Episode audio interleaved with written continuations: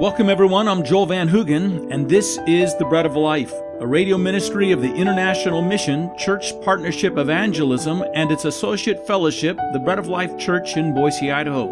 To learn more about how God is using us to equip and engage the body of Christ in personal evangelism, discipleship, and planting churches around the world, go to traincpe.org. And to learn more about our local church fellowship, go to breadoflifeboise.org. There was an accusation against Paul's teaching of justification by faith.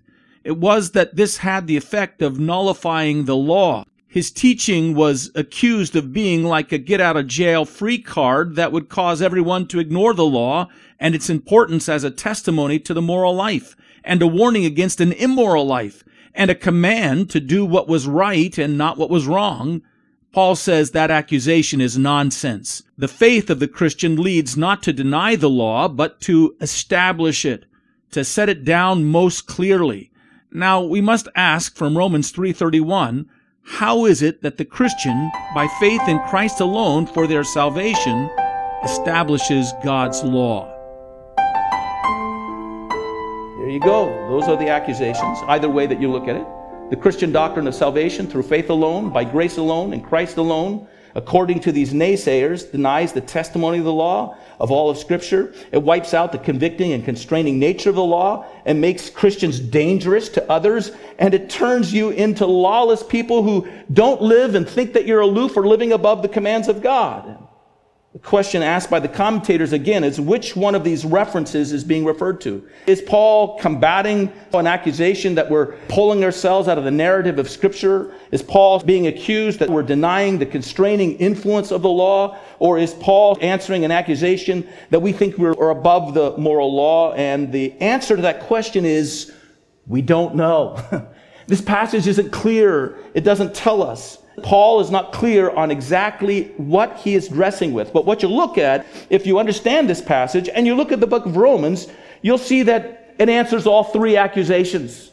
The book of Romans is written in such a way that the context of this book, if we choose all one or another, it doesn't put us in conflict with anything that Paul says here. There's no contradictions here. So you'll see that Paul answers in chapters 4 and chapters 9 through 11 the idea that we are removing ourselves from the testimony of Scripture. And you'll see that in chapters 2 and 3 and in chapters 5, Paul is addressing this idea that we are denying the convicting work of the Scriptures, just the opposite.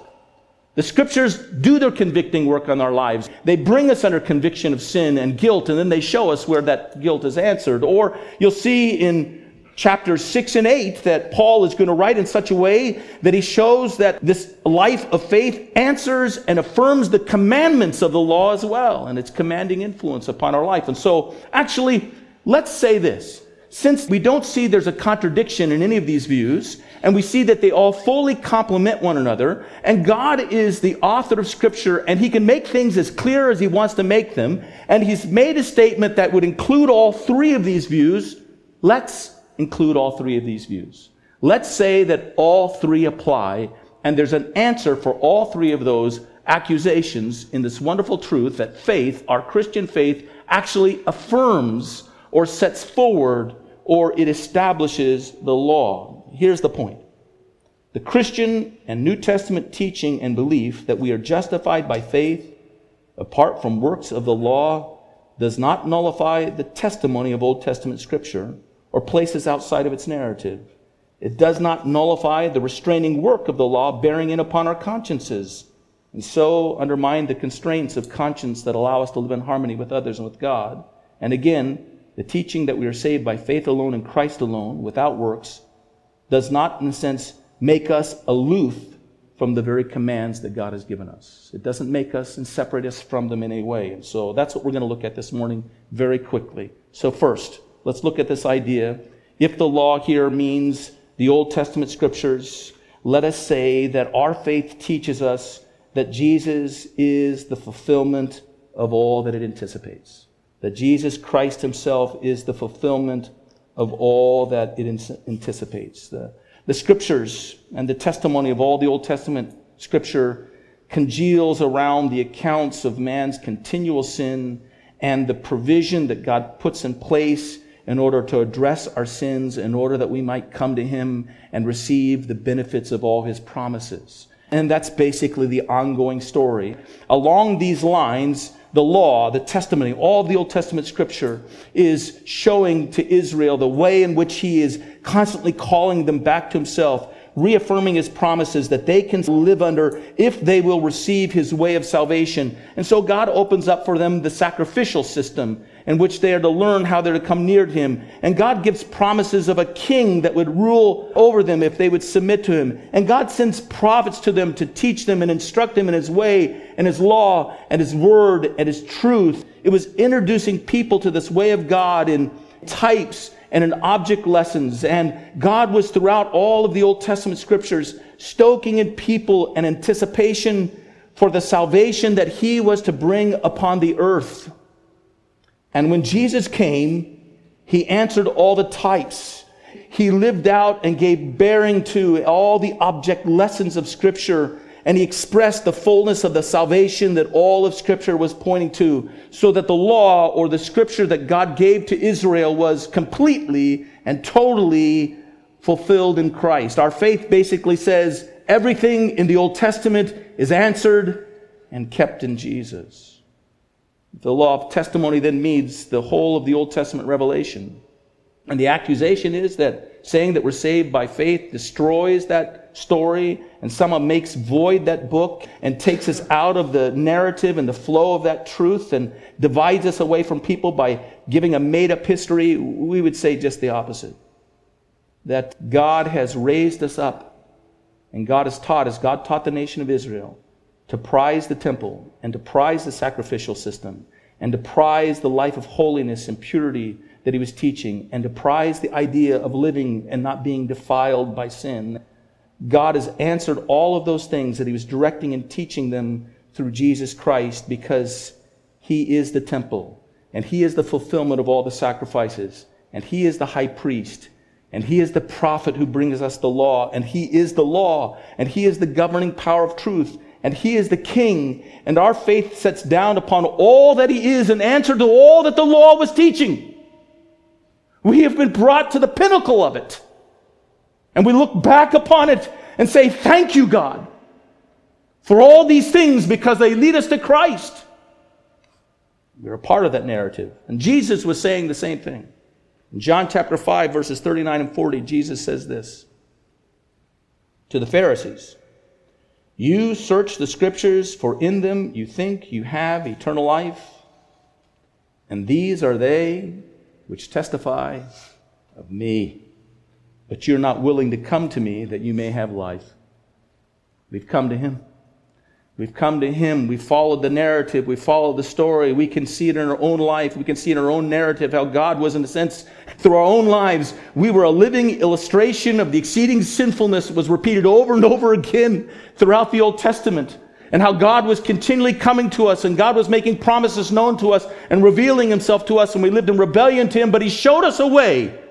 And He gave us a lamb. And He fulfilled the promises and a way for us to be forgiven, and one to represent us before God. And He continued to renew His promises to us in His prophetic word, and He still does today, and we're a part of that story. It's a part of our life, it's a part of our narrative. Here's another one. Second, if the law is being referred to here merely as the convicting agent that restrains sin, we're to see that we have followed that message of the law completely and has brought before us our complete guilt and it's driven us away from every solution we've sought for that guilt except for God's answer. It's driven us to the place where God provides an answer for all of our guilt.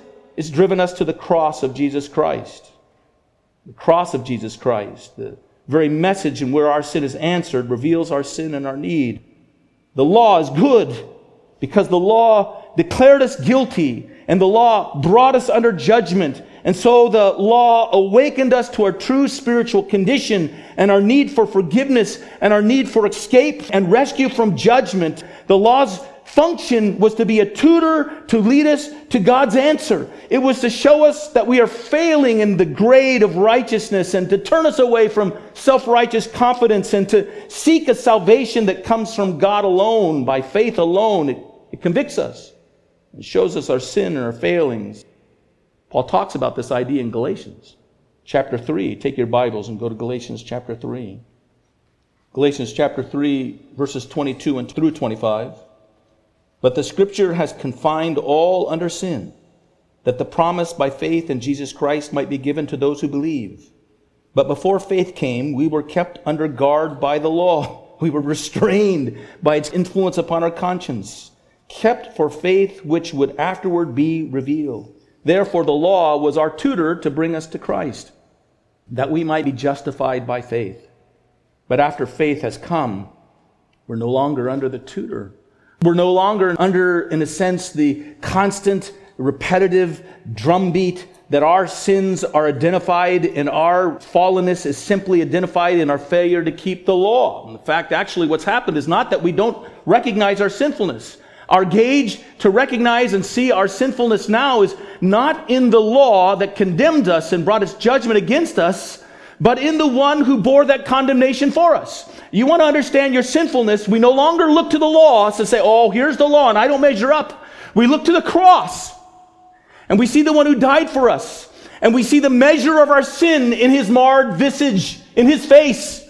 He died for me. He bore the consequence of my sin. You want me to tell you how sinful I am? Look to the cross. Look to the perfect sinless son who died and he bears in upon my conscience and calls me to a life in conformity to God's will that never could be accomplished by simply weighing myself by my performance or my lack of performance before the moral law. I thank God for that conviction of the conscience. I thank God that He used that to stir up within my mind an understanding that I'm not righteous in myself, but in that sin and in that brokenness, He brought me to the cross where Christ suffered on my behalf for my sins. And in seeing Christ, I not only saw the source of my forgiveness from my sins, but I saw my sins. And I still do. I still do. You listen to the hymnody of the church and the Christian faith. And the Christian faith will not go to the law to account for our sinfulness. We'll go to the cross. It won't go to the law because we can see our sin in the law, but we see no answer for our sins in the law. We go to the cross and we see our sins as never before, but at the same time in the cross, we see an answer that the law could never give us.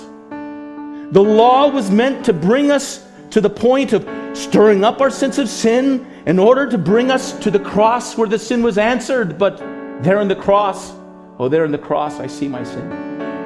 I see my sin as I never saw it in the law. And so we learn to sing, I take, O cross, thy shadow as my abiding place. I ask no other sunshine than the sunshine of his face, content to let the world go by, to know no gain or loss, my sinful self my only shame, my glory all the cross. Thanks for joining us today. Before we sign off, I want to remind you of a ministry website that we've developed called testyourtestimony.com. Our concern is that there are many in our churches that do not have a true born again relationship with the Lord Jesus and so face the prospect of his rejection and judgment on the last day.